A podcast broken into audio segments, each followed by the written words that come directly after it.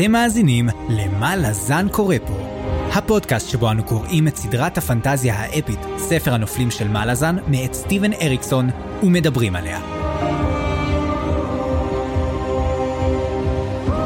אני צפריר, ואני חיים. והיום פרק מספר 48, שבו אנחנו הולכים לדבר על פרקים 8 עד 11, ונסיים את החלק השני מתחת לשם הזה בספר ציידי עצמות, הספר השישי בסדרה. היי צפריר, אנחנו הולכים uh, לסיים עכשיו את החלק ורק עכשיו אני קולט שאולי טעינו בשם שלו. נכון, אנחנו הולכים לדבר עליו, אבל בוא נדבר על זה בסוף באמת, קצת על המשמעות של מה זה אומר. כן, וזה קורה שנותן שמות לחלקים לפני שאת בכלל קורא אותם, אז כן, זה נכון. אבל בוא נדבר על זה בסוף. אגב, אני לא יודע אם אתם שמתם לב, מאזינים יקרים שלנו, שהקריאה הופכת להיות קצת קשוחה, נכון? כאילו, בהתחלה קראנו פרק 2, פתאום קוראים שלושה פרקים, יופי, פתאום ארבעה פרקים, אבל זה ארבעה פרקים ארוכים. אבל ככה זה, הספרים הופכים להיות רק יותר ויותר ארוכים, ולנו יש יותר ויותר מידע להשיג. אז חבר'ה, לנשום עמוק, לשתות כוס תה אה, ולהתכונן, כי זה לא הולך להיות קל יותר. אנחנו מתחילים להגיע. דרך אגב, אני עשיתי בדיקה ככה, לראות uh, מתי אנחנו נגיע לחצי, נכון? כי, אתה יודע, אנחנו רוצים לדעת מתי נגיע בסופו של דבר לחצי. אני לא בדקתי. אה, זהו, אז אני בדקתי בדיוק מתי אנחנו מגיעים, וזה בפרק 14, הספר הזה. זאת אומרת, שאנחנו אה, נגיע לחצי בפרק הבא. עוד לא נגענו בקיר. כמעט לקראת הפרק החמישים שלנו, הפרק ה-49. אנחנו נגיע בדיוק למחצית הספר. אז זה ברור שקוראים לפרק בפודקאסט לגעת בקיר, נכון? אתה מגיע מקטע של שחייה, אוקיי, הבנתי עכשיו. כן, כן, כן. תגיד לי, אז אתה זוכר מה אנחנו בכלל דיברנו שבוע שעבר? אה, וואלה לא, אבל אה, אתה כתבת תקציר, אז אני מקווה שתזכיר לי. פרק זוגי, תקציר שלי, אז, בפרקים הקודמים של מה לזן קורה פה. אז כן, בדרך כלל אני צריך לעשות תקציר לשניים, שלושה פרקים, אבל הפעם יש לי לעשות תקציר לפרק אחד בלבד. אבל איזה פרק. בפרק הקודם דיברנו על אחד השיאים של הסדרה המלזנית ואיזה שיא זה היה. התחלנו את הפרק בקרב על איגטן, והמחשבה הייתה שנשאר עם הקרב הזה עד סוף הפרק. אבל פה אריקסון עשה לנו אריקסון וסיים את הקרב אחרי כמה עשרות עמודים. כשהתברר שאין לנו פה בכלל קרב, אלא טבח אדיר.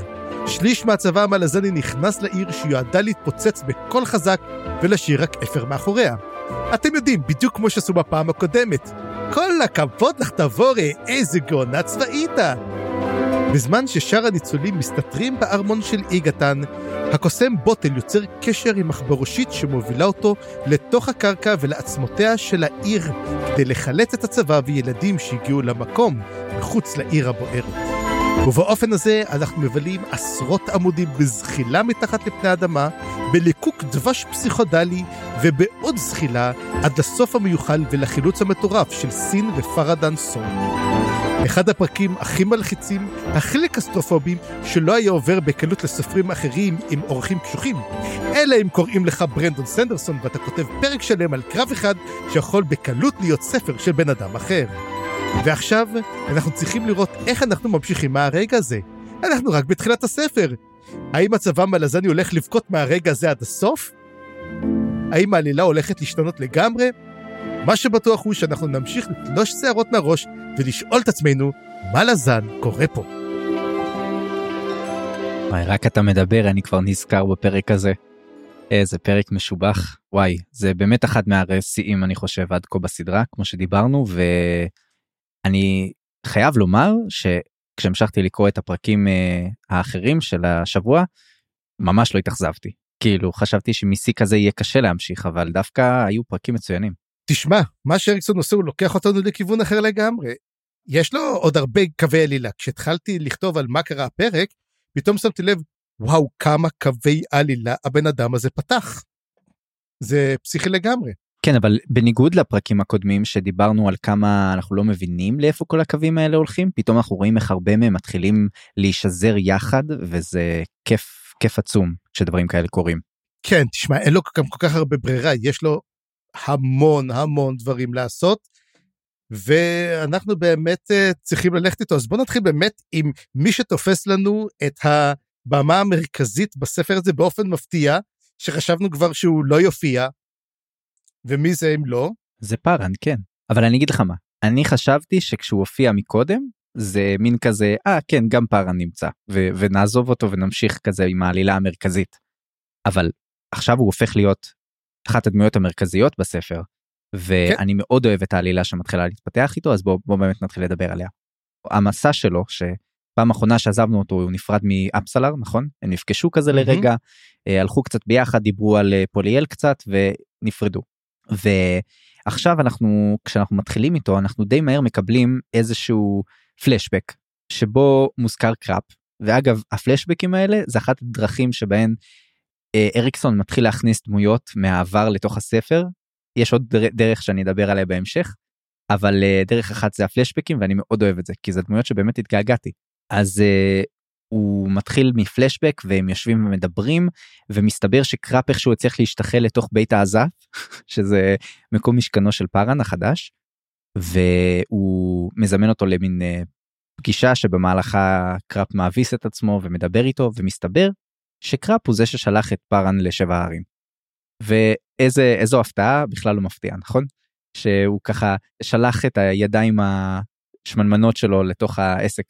תראה זה לא מפתיע כשאתה קורא על זה את יודעת אתה עדיין אתה אומר וואלה נכון קראפ אתה אומר כן נכון זה קראפ כאילו וזה כיף לראות את קראפ אני מאוד מתגעגע ואני כבר מחכה לספר עם קראפ כבר מאז הספר השלישי לא פגשנו אותו תבין כבר שלושה ספרים. כן מהספר השלישי נכון נכון מהספר השלישי. נכון. פעם אחרונה שראינו אותו הוא הפך להיות אבא תפסה אותו איזה ברגהסטית ואנחנו לא יודעים מה קרה לו אם יש לנו קראפ קטן בדרך או לא זה. אני מאוד מתגעגע בכלל מתגעגע להרבה דרוג'יסטנים. שמע הציבור רוצה לדעת אריקסון צריך אנחנו רוצים לדעת מה קרה ל baby קראפ. Mm-hmm. טוב אז uh, הייתה כן נקודה קטנה שהייתה לי מוזרה שם בשיחה.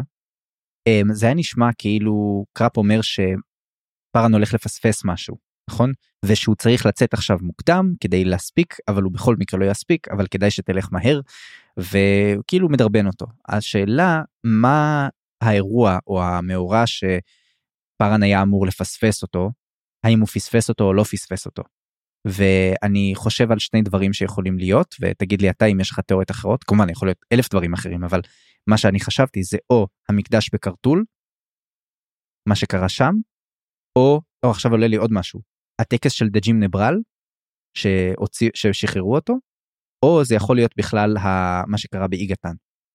אז זהו, זה לאיגתן הוא לא מתקרב, אני חושב שזה באמת, באמת הקטע של קרטול, אבל יש גם אופציה אחרת, שזה בעצם כל הנושא הזה של אה, השני כלבים ששוחררו, יש כל כך הרבה דברים שהוא פספס הרי, ואנחנו רואים אותם יותר מאוחר, או למשל ההצפה של המישור. שאנחנו גם כן נדבר על כך. זאת אומרת, יש עוד המון המון דברים שאנחנו צריכים להבין. אבל שים לב למקבילה מאוד מעניינת, שלמעשה, אמ, אותו דבר אמר גם אמ, שדות'רון ליסקר על פסט. אתה לא הולך להגיע בזמן, אבל עדיין אתה צריך להגיע, זאת אומרת ששניהם איחרו משהו. אז בוא נחשוב, מה שניהם איחרו? מה שפסט איחר זה כנראה ההיתקלות של איקריום ומאפו בדג'ים נברל. נכון. זה כנראה העניין שהוא פספס. מה פספס אה, פארן? אני שוב, אני... בכל מקרה, אחר כך אנחנו רואים באמת שיחה של פארן עם שדו ת'רון, והוא מדבר איתו גם כן על מה קורה ועל התוכנית הגדולה. אבל זאת שאלה טובה באמת, למה הוא איחר. אני חושב שהוא בעצם איחר להכל. אבל למה באמת הם התעוררו עכשיו? זאת אומרת, איך הדברים האלו קרו בלי שהם ידעו עליהם? אני חושב שפארן עדיין בשלב שהוא סוג של לומד את הכוחות שלו. ואפילו עכשיו, אריקסון עושה עבודה טובה מאוד בלהראות לנו שמצד אחד פארן יש לו כוחות והוא נשגב והוא כנראה מתחיל יותר ויותר לדעת ולהבין מה התפקיד שלו. ומצד שני הוא לא מריסו הוא לא איזה קיבל הוא לא איזה קיבל עכשיו אה, הנחיתו עליו עכשיו כוחות ענקיים והוא יודע לגמרי מה הוא עושה. אבל הוא מראה לנו כמה הוא מראה לנו כמה כוחות שקצת פתאום לא ידעתי עליהם. כאילו יש איזה קטע. נכון. הש... וגם אנחנו יודעים אבל שהוא לא ישב בשקט. הוא למד ב... בספרייה של דרוג'יסטן. יש סיכוי שהוא נעזר שם בקוסמים שונים מהקבל וכל מיני כאלה או שהוא נעזר בידע של אה, רייסט ו... ובית האזף. זאת אומרת יש אזורים שבהם הוא יכול היה ללמוד את הכוחות שלו ובאמת לא ראינו אותו הרבה זמן. אז השאלה כמה הוא באמת הספיק ללמוד ובכל מקרה אמ, לדעתי זה זמן הגיוני שהיה לו להתמהמה. זה שעכשיו הוא מנסה ככה אה, קצת למהר יכול להיות שזה באמת בתוך כדי דרבון של קראפ ואנשים אחרים. וכוחות אחרים. ובכל מקרה עכשיו הוא גם נפגש עם אה, עוד דמויות שונות שעוזרות לו אז uh, הוא נפגש עם uh, גאנת הג'גותית שהוא נמצא באיזשהו קבר ג'גותי שהוא עובר לידו והיא יוצאת משם ואני לא בטוח אנחנו לא אמורים להכיר אותה נכון? היא לא איזה משהו שאנחנו מכירים לא נגיד הציידת הג'גותית שהכרנו במשמע. בעיר אז חשבתי חשבתי על זה אבל לא היא מישהי חדשה גם כן?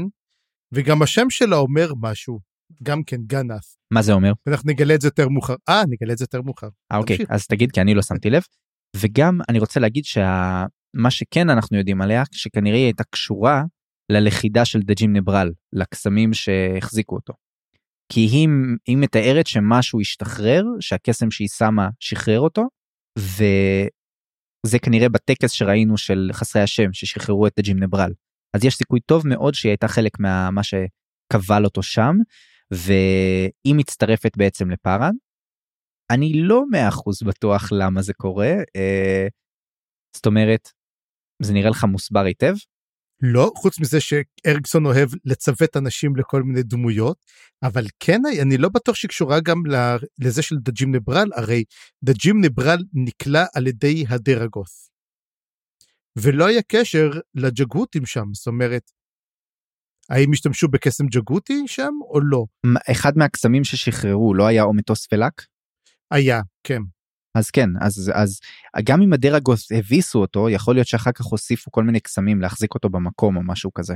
זאת התיאוריה שלי לפחות. כן, זה הגיוני, אתה יודע, כל אחד מוסיף איזה משהו מגיע, הרי אפילו שראינו אותו משתחרר, אנחנו עדיין לא יודעים איך בכלל נתפס הדג'ים ג'ברל. בכלל דג'ים נברל הוא הופך להיות יותר מעניין בפרק הזה אפילו, כי אנחנו מקבלים קצת נקודת מבט שלו יותר מאוחר. אמ, אוקיי, ואתה כתבת פה רחצה בים ררקו, אני לא הבנתי את העניין הזה. לא, כי פשוט היא אומרת לו, מה אנחנו הולכים לעשות? הוא אומר, אני הולכת להתרחץ, ואז היא הולכת להתרחץ, וכשמתרחצים אז היא באמת מתרחצת בים העתיק והיא נזכרת בים הזה, זאת אומרת, פשוט אמ, זה היה מצחיק, אומר, מה הדבר הראשון שאת הולכת לעשות? זאת אומרת, אני הולכת להתרחץ, אני מסריחה. זה, זה היה קטע מצחיק פשוט. כן. לא נראה לי שהיה לו איזשהו אה, משמעויות אה, ליטרטיות כאלו אחרות. כן, ובכלל, בפר, בפרק הזה של, אה, בפרקים האלה שאנחנו מדברים על גאנו אספר, אנחנו מקבלים מלא מלא לור כזה, ש... שוב אריקסון נזכר אחרי שישה ספרים חמישה ספרים לעשות uh, קצת סדר בבלגן אז אנחנו מדברים על נשגבים על uh, קלפי חפיסה על משויכים ולא משויכים ואני רציתי להזכיר פה בהמשך נדבר על המשך על שאר הדברים אבל רציתי להזכיר את העניין הזה של אדון החפיסה. והיא מזכירה את העניין הזה של הארנט והעריכים ומסתבר שהארנט ואדון החפיסה הם סוג של מקבילות. או מקבילים. כן. יש להם תפקידים מקבילים. טורודל בריזד זה למעשה גנוס פארן. נכון. אז השאלה האם אה, מה זה אומר בעצם הדבר הזה וזה מחזיר אותי לשאלות שעסקנו בהן הרבה על העניין הזה של מה היחס בין העריכים לקלפים ולפי איך שפארן מתאר את זה זה מאוד נשמע כאילו זאת איטרציה. זאת אומרת שהקלפים זאת גרסה חדשה מעודכנת אה, יותר משוכללת מהעריכים אבל אם זה כך מדוע יש לנו עדיין את העריכים? מדוע יש לנו עדיין מאחזים? מדוע יש לנו עדיין את טורודל בריזד לצורך העניין והוא לפי מה שמובן לי הוא עדיין חי פועל וקיים אחרי כל הסיפור של הספר החמישי. ועוד עניין שמעניין אותי זה איך שהוא הזכיר את העניין הזה של ההשתלטות שבעריכים יש את העניין הזה של שליט המאחז ולכאורה כמו מה שהוא מתאר בחפיסות אין דבר כזה. יש לך בעצם מלך של בית. כן יש לך וכן יש לך קלפים לא משויכים שאתה מקבל עליהם בעלות ועל זה אנחנו מדברים.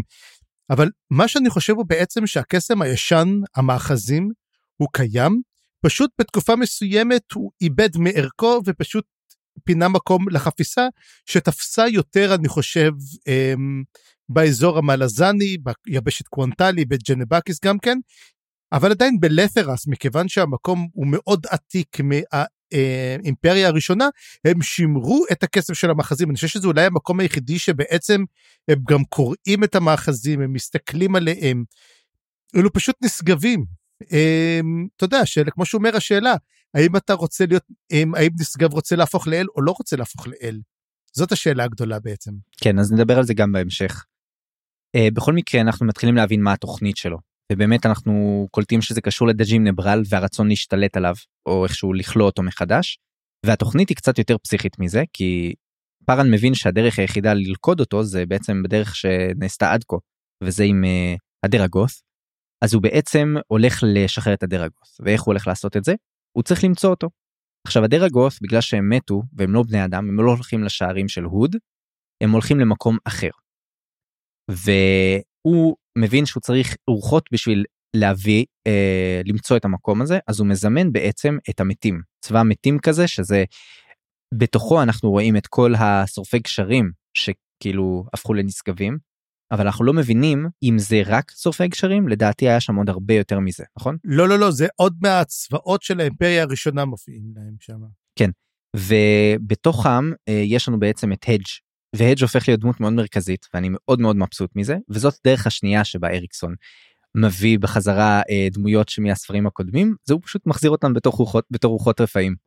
ואני מאוד אוהב את המהלך הזה כי הוא באמת מצליח להיות הדג' אה, אנחנו קולטים אותו ומקבלים עליו המון מידע אבל גם זה לא הדג' של פעם זה הדג' חדש שהוא מפוקח יותר מצד אחד הוא יודע כל מיני דברים עכשיו שהוא מת אבל הוא גם מצד שני לא יודע כל מיני דברים וזה גם נקודה מעניינת שנדבר עליה.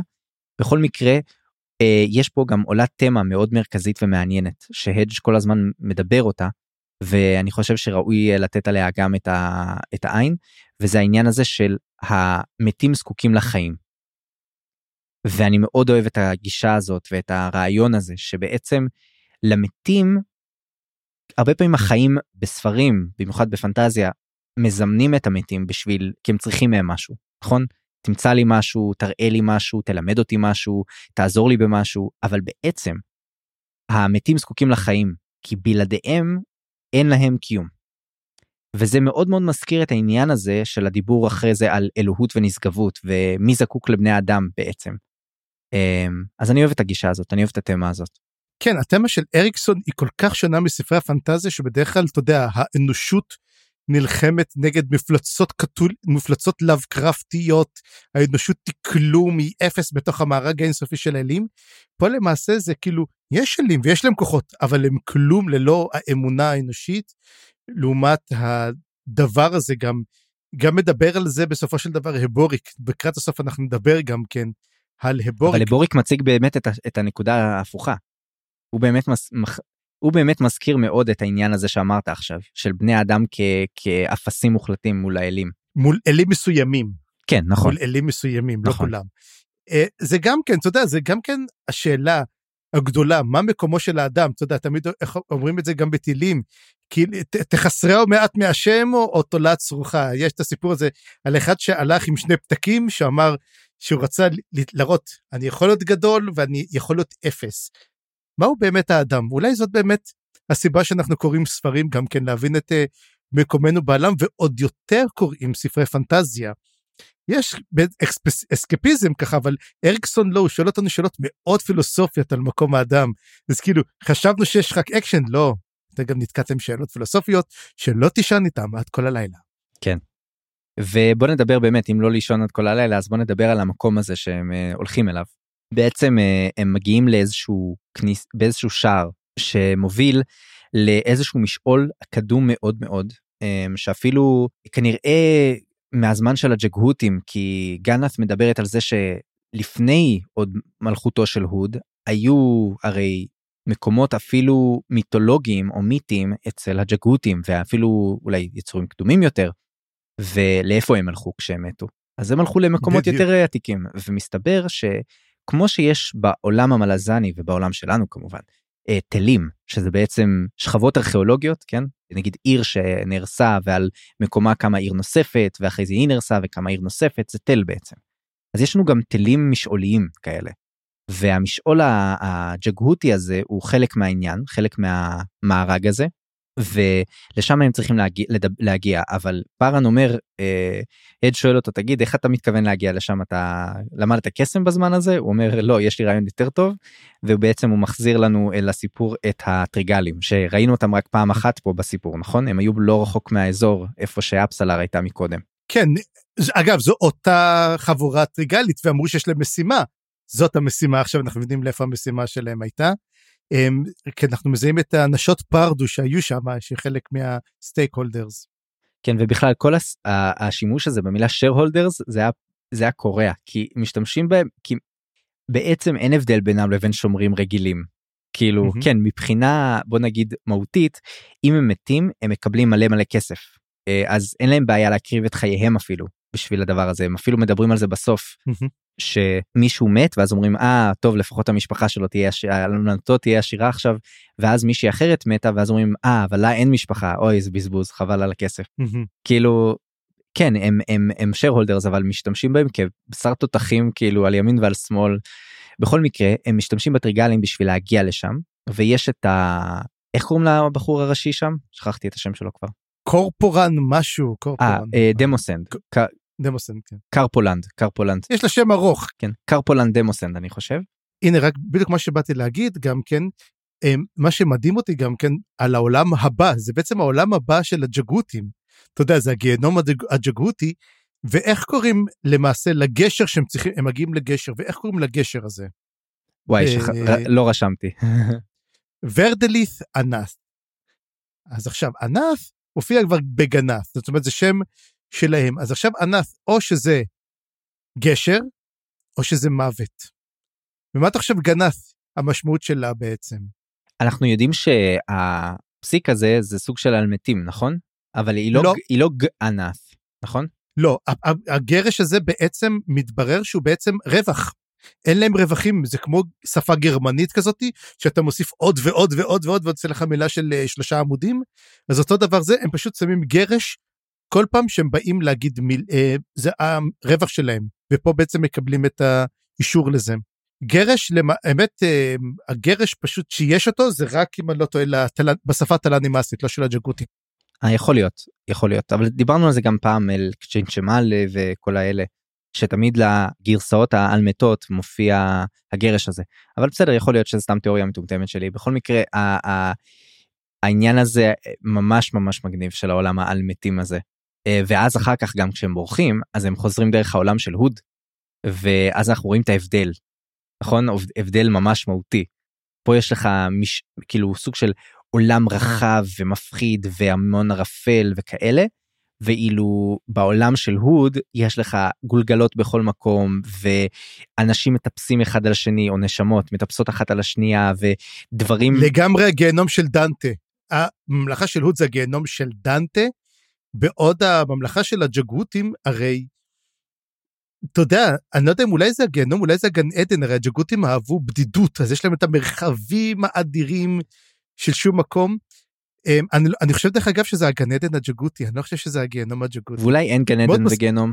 צפריר אולי אתה סתם לח... אה, לחוד בקונספציה יכול להיות שיש יש עולם הבא וזהו יש עולם מתים אה, עולם שבו אליו מגיעים. מגיעות הנשמות לפעמים לא בכל לא כל נשמה מגיעה לשם מסתבר. מי כמו פארן יודע אבל אה, כן אנחנו רואים היינו שם פעם אחת כבר עם החיזיונות של ניל ונתר נכון? כן. וזה די מזכיר. לנו זה די אותו מקום כנראה. ובוא נדבר באמת על התיאוריות של פארן כי לדעתי אה, אנחנו מגיעים לשיחה ארוכה עם הדג' שבעצם הופך להיות מרכזי מאוד פה בסיפור. הוא צריך בעצם לפוצץ כי אה, סאפרים אמיתיים אה, מתים עם המיונישנס שלהם נכון?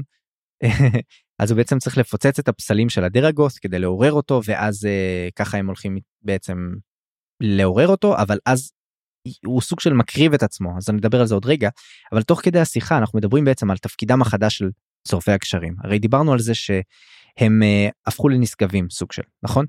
ופארן מדבר על מה זה בעצם נשגב, ותוך כדי זה על מה זה נשגבות. כנראה שזה בשביל שנתחיל להבין מה קרה בעצם לשורפי הגשרים. ומסתבר שנשגבים זה אנשים או יצורים שמקבלים בעצם איזשהו כוח שגורם להם לא למות. נכון? שנותן להם איזשהו כוח הישארות. זה לא בדיוק, וזה הדבר המעניין, וגם אני חושב ששואלים את, גם את אפסלר, שואלים אותה, את נשגבת, או שהיא שואלת אותם, כאילו מדברים, האמת אני חושב שהתמה אחת המרכזיות של הספר, הרי תמיד אנחנו מחפשים תמה, נכון? מהמם. אני חושב שלתמה של הספר הזה היא מהי, מהי אלוהות, מהי נשגבות, או הנשגב מול בן התמותה. אמ, ודמויות סוף כל סוף, יש להם אולי קצת איזה רגע מרווח נשימה, כי אמנם חוץ מה... בעצם הקרב על איגתן, רוב הספר לא קרה בו הרבה, זאת אומרת, הן מגיעות ממקום למקום, ויש להם זמן לחשוב.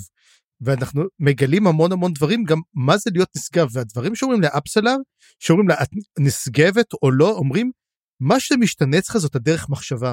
כלומר, אני לא מש... מרגיש שונה. אני מרגיש אותו דבר כמו שהייתי פעם.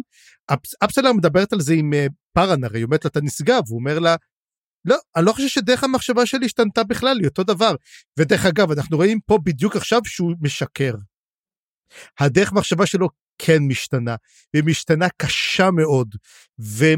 וזה העניין, בעצם, זה שיש להם כוחות או לא יכולים למות, זה בעצם באמת מה שהופך לנשגב, אבל משהו יותר מדבר זה על כוח הרצון מהמם. שיש לאותה, לא, הוא אדם. מדבר שיש הרבה דרכים לקבל את הנשגבות הזאת, ואחת מהן זה באמת כוח רצון או כוח קסם מאוד חזק, נכון? אפילו מכשף או קוסם מאוד חזקים יכולים בעזרת הכוח שלהם לקבל את הנשגבות או, או להפוך להיות כל כך חזקים שהם כבר נשגבים.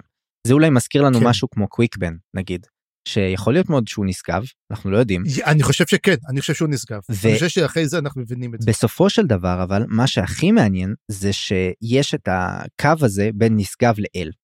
ומה שפארן אומר פה ולדעתי גם אתה אה, רצית לדבר על זה זה שההבדל הוא לא כזה מהותי ההבדל הוא בזה שאת הנשגב מתחילים אה, להעריץ או, או לה, להעליל להפוך לאל ובדרך הזאת בעצם נקשר קשר בין האל למאמיניו והוא קשר דו כיווני.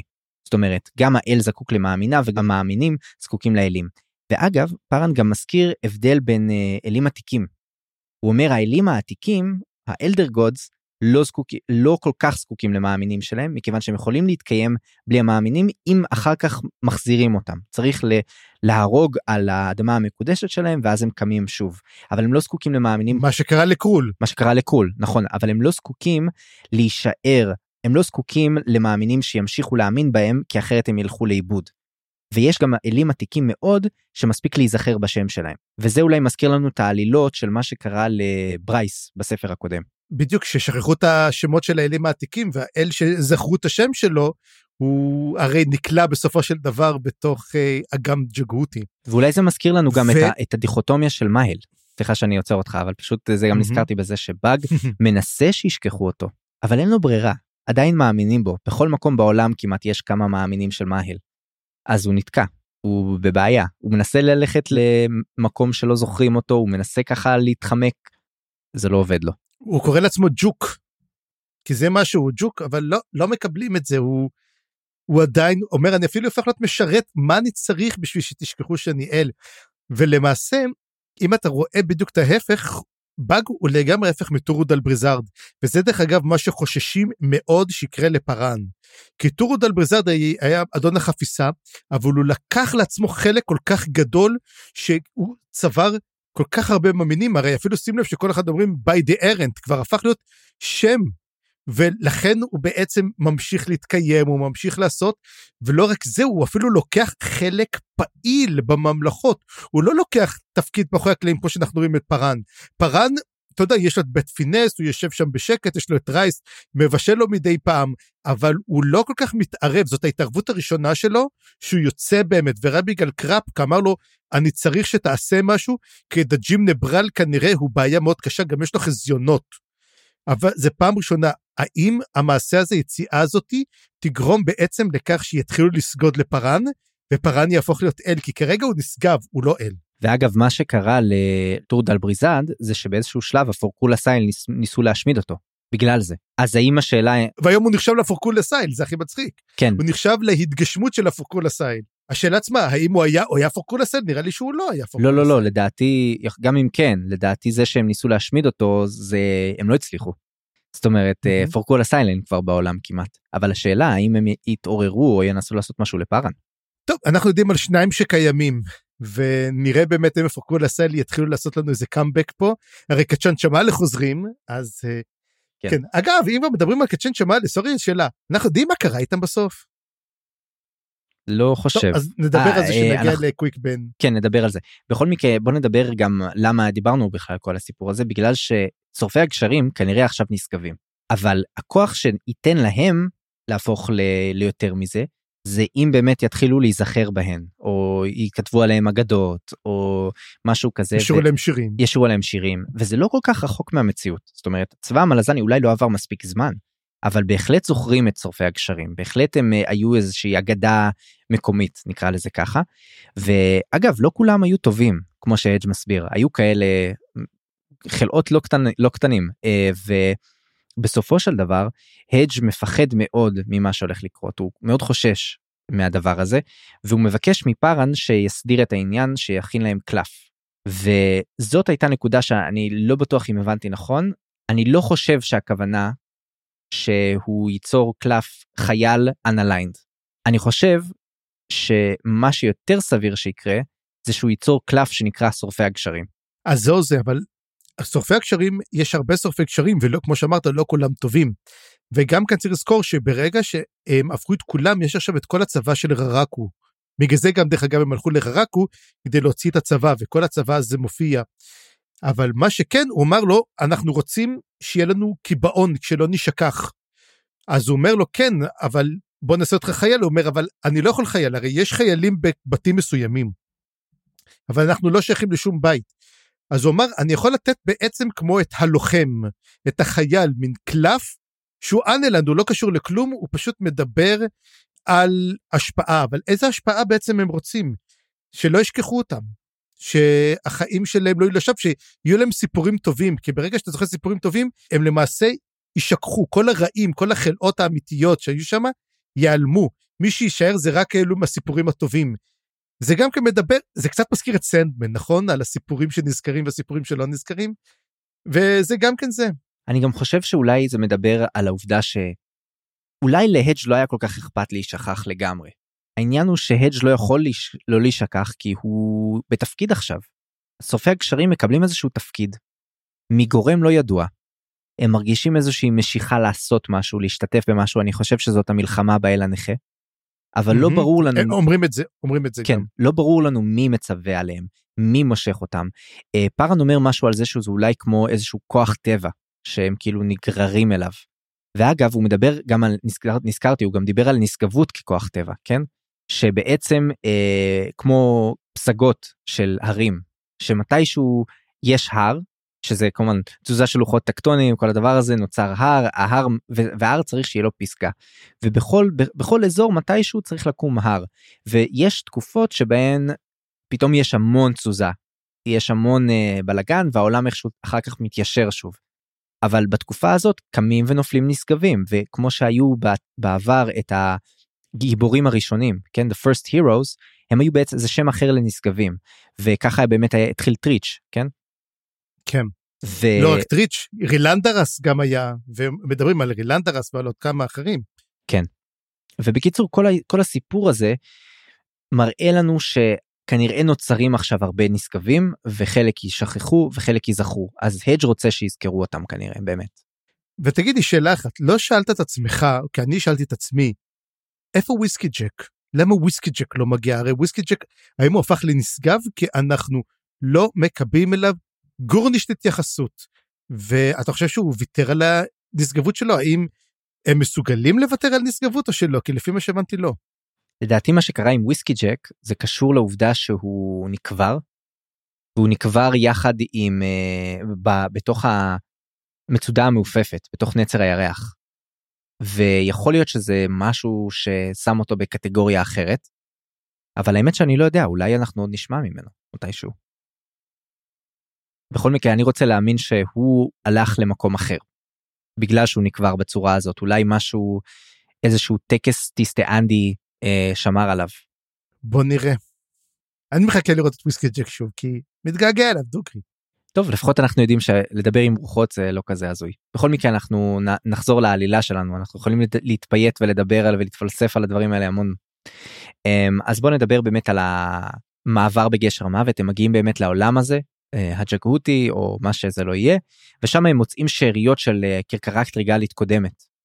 ומסתבר שהייתה עוד משימה טריגלית והטריגלים כנראה פועלים במקביל לפעמים או צוותים שונים וזה היה צוות של מי שהקודמתו של קרפולן דמוסנד הזה ומסתבר שהם נכשלו במשימה כנראה ויש סיכוי טוב מאוד שזה באשמת פארן באשמה עקיפה מאוד כי מי שהרג אותם כנראה זה כלבי הצללים שפארן שחרר um, מדרג ניפור שאחר כך הלכו הגיעו לעולם הזה הם, הם יצאו מדרג ניפור הגיעו לעולם הזה התאחדו עם שני הדרגות נכון והדרגות האלה הרגו את הטריגלים.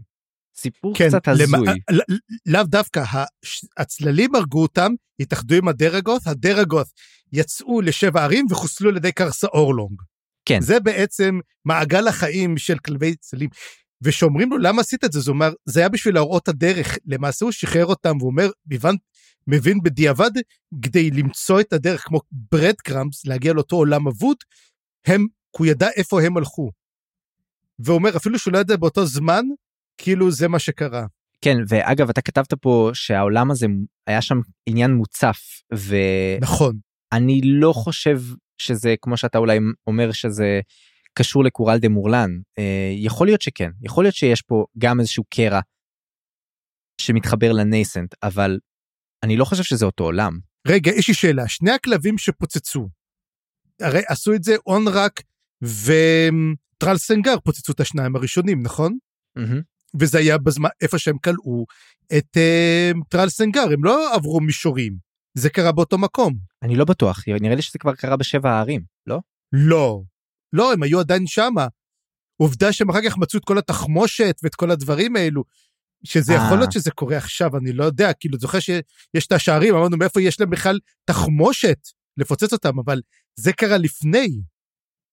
הרי כשמגיעים הם מוצאים, שבע, הם מוצאים רק חמישה פסלים, רואים ששניים חוסלו. אז אנחנו יודעים כבר שזה אותו מקום. אז זה כן קורל דה מורלן, אבל קורל דה מורלן הוא למעשה העולם, העל, בעצם עולם הבא של אה, ג'גהותים? לא לא חושב אלא אם כן אני אני מה שאני כן חושב יכול להיות שקרע אחד של הקורל דה מורלן הגיע לשם או התאחד או התחבר נפתח לתוך העולם הזה. זה יותר מסתבר לי. בקיצור לא, תשובה לא תשובה לא קיבלנו בקיצור. לא.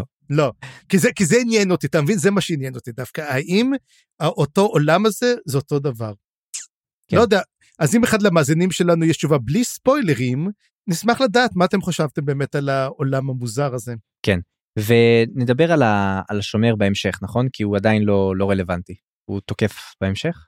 לא הוא נמצא על הגשר. האמת יש קרבות אדירים על הגשר אז אומרים מה זה שומרים? אומרים לא זה כל מי שמגיע לגשר ונתקע שם. הוא לא יכול להמשיך הלאה. הוא למעשה מגיע מגיע לדוב והולך בחזרה. ואז למעשה הם נלחמים נלחמים נלחמים מנצחים אותם כמובן הם מתים להם כמה ואז הם מגיעים לקצה השער ובשער יש את הדוב הזה.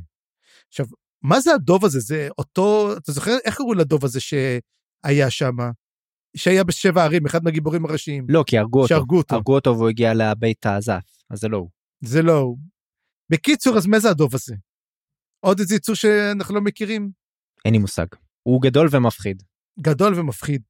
ונראה אותו בקרוב גם כן. כן אבל בוא נדבר באמת על הפסלים של הדרגוס שהם מגיעים אליהם ומסתבר גם שלדרגוס האלה יש יותר מידע עליהם עכשיו כי אנחנו מגלים גם שאת העבר ההיסטוריה הסודית שלהם. וגם את זה שעובדים אותם עבדו אותם כאלים היה להם uh, מנחות קורבנות שנתנו להם ומסתבר ש... וזה משהו אגב שרמזתי עליו בתיאוריה שהייתה לי בספר הרביעי אני חושב um, לגבי זה שדיסימבלקיס בעצם פיצל את עצמו לשבע נכון? היה דבר כזה. ואז אמרתי כן, שאולי זה... דיסימבלקיס זה הדרגות. ואז אמרנו לא לא יכול להיות זה לא זה. ומסתבר פה שלא רק שכן במובן מסוים זה לא נכון כי היו דרגות והיה דסמבלקיס שאחר כך פיצל את עצמו אבל עכשיו מוסבר שהוא סוג של השתמש בדרגות הקיימים בשביל לשים את, ה, את, ה, את הנשמות שלו בתוכם כמו לרכב עליהם. אה, הוא עושה הורקרוקס. סוג של הורקרוקס כן. אה אולי אולי הוא לקח את זה מג'ייקי רולינג יכול להיות דבר כזה? ברור. כולם מחקים את ג'ייקי רולינג היא המקורית היחידה. ברור. ברור. אז באמת אנחנו מגלים פה סוג של מקדש כזה של הדרגות ואת זה אנחנו מקבלים מאמנס ש, שכמובן מזמן אותו פארן, רגע, לפני, רגע, לפני אמנס, אה, אוקיי, דברים קטנים שאנחנו מגלים על הדרגוס. הדרגוס אומרים עליהם שהם היו כמעט נכחדים בזמן של דסמבלקי, זאת אומרת שלא, שהוא לקח אותם. דבר אחר, הם בייתו את ההרס על. אה, זה נכון. אומרת את זה יודע, זה ידעתי שזה, זה- אז אומרים לו, אנחנו ביית, הם בייתו את הארסל, ולמעשה הם היו, אתה יודע, עבדו אותם, אבל אומר, והארסל הביאו את האמס, והאימס הביאו את בני האדם. זה כזה, אתה יודע, זה הוליד את זה, וזה הוליד את זה, זה היה כזה מין תחושה כזאתי. וכל פעם, עוד פעם אנחנו מקבלים עוד רמז לארסל, שמתחיל, אתה מרגיש את זה שעומד לקרות משהו, נכון? עם, היל, עם הבן של אה, הארסל וטרל סנגר, זה הספר, זה הספר הזה קורה משהו. כן. לחכות לקראת הסוף. לגמרי הם הולכים הנשמות של של הארסל הולכים להשתלב בתוך התינוקות של העכבראשית של בוטל. תוך הגורים שלה. ואז יהיו לנו ארסל קטנים כאלה עכברושים שהם חצי עכברושים חצי קופים והם הולכים להשתלט על העולם. אני אגיד לך, אני חשבתי בהתחלה שהתינוק הזה ייוולד זה התינוק של סילרה. חשבתי, נו, מותר לבן אדם לחשוב. נראה נראה עוד מה יצא שם אה, נראה אם בכלל. אה, בכל מקרה אתה כתבת פה מחווה גדולה לאמבר אתה רוצה לדבר על זה רגע?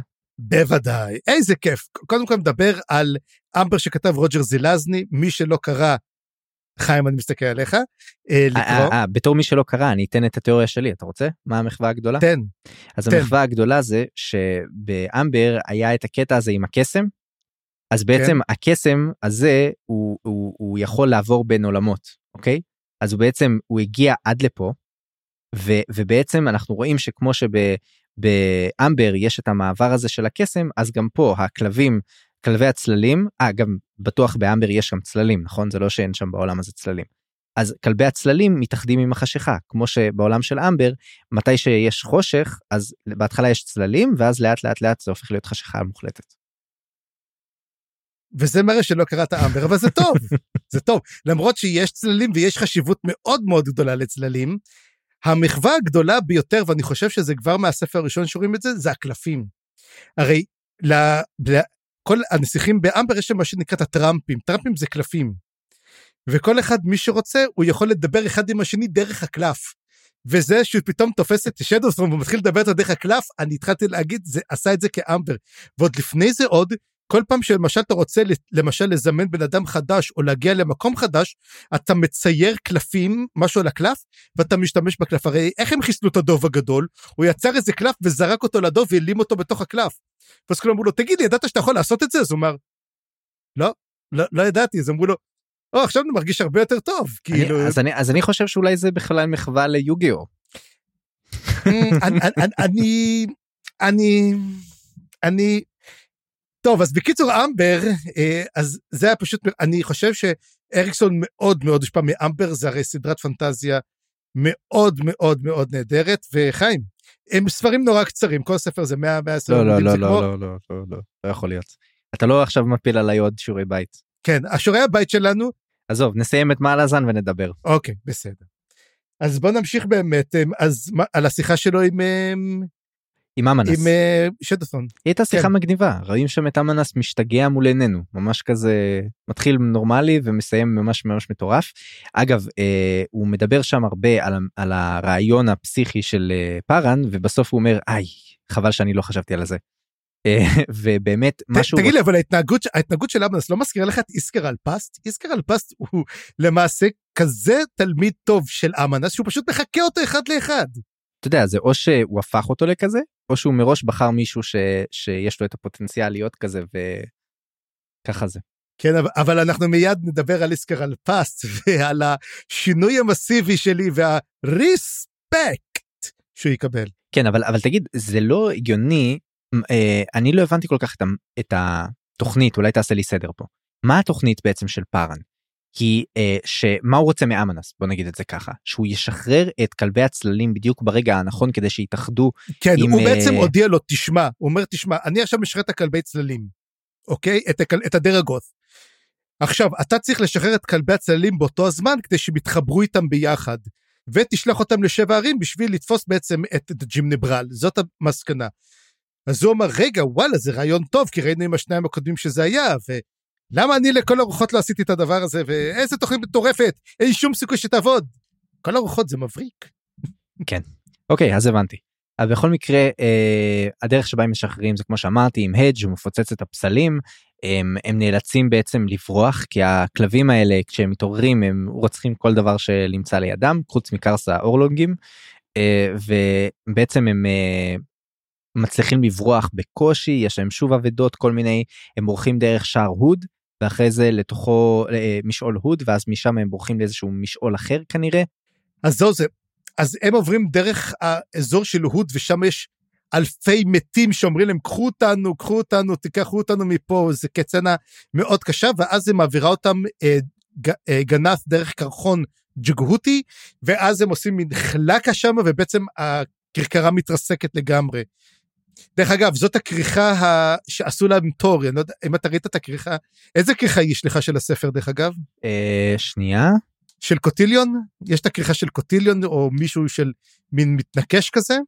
אה, כן אז יש לך את הכריכה של אורביט אם אני לא טועה נכון? קוטיליון נראה לי. קוטיליון כן זאת הכריכות שגם אני קראתי. עכשיו תור מה הסיפור עם אריקסון? אחרי שאריקסון הרי ניסה להוציא את הספר בכל מקום ולא הצליח. בסופו של דבר הוציא אותו בהוצאה קנדית קטנה.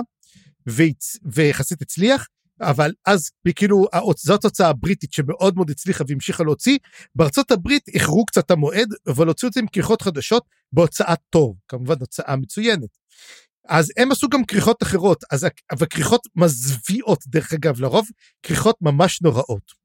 אני חושב שזה אותו צייר היה של קישור הזמן או משהו כזה או לפחות באיזושהי תקופה מסוימת. והוציאו אז התמונה שעשו את זה זה את הטריגל את הכרכרה מתרסקת על קרחון אז זאת הצצנה שאני אמרתי מה הקשר? בהתחלה אבל הנה עכשיו אני מבין מאיפה זה הגיע.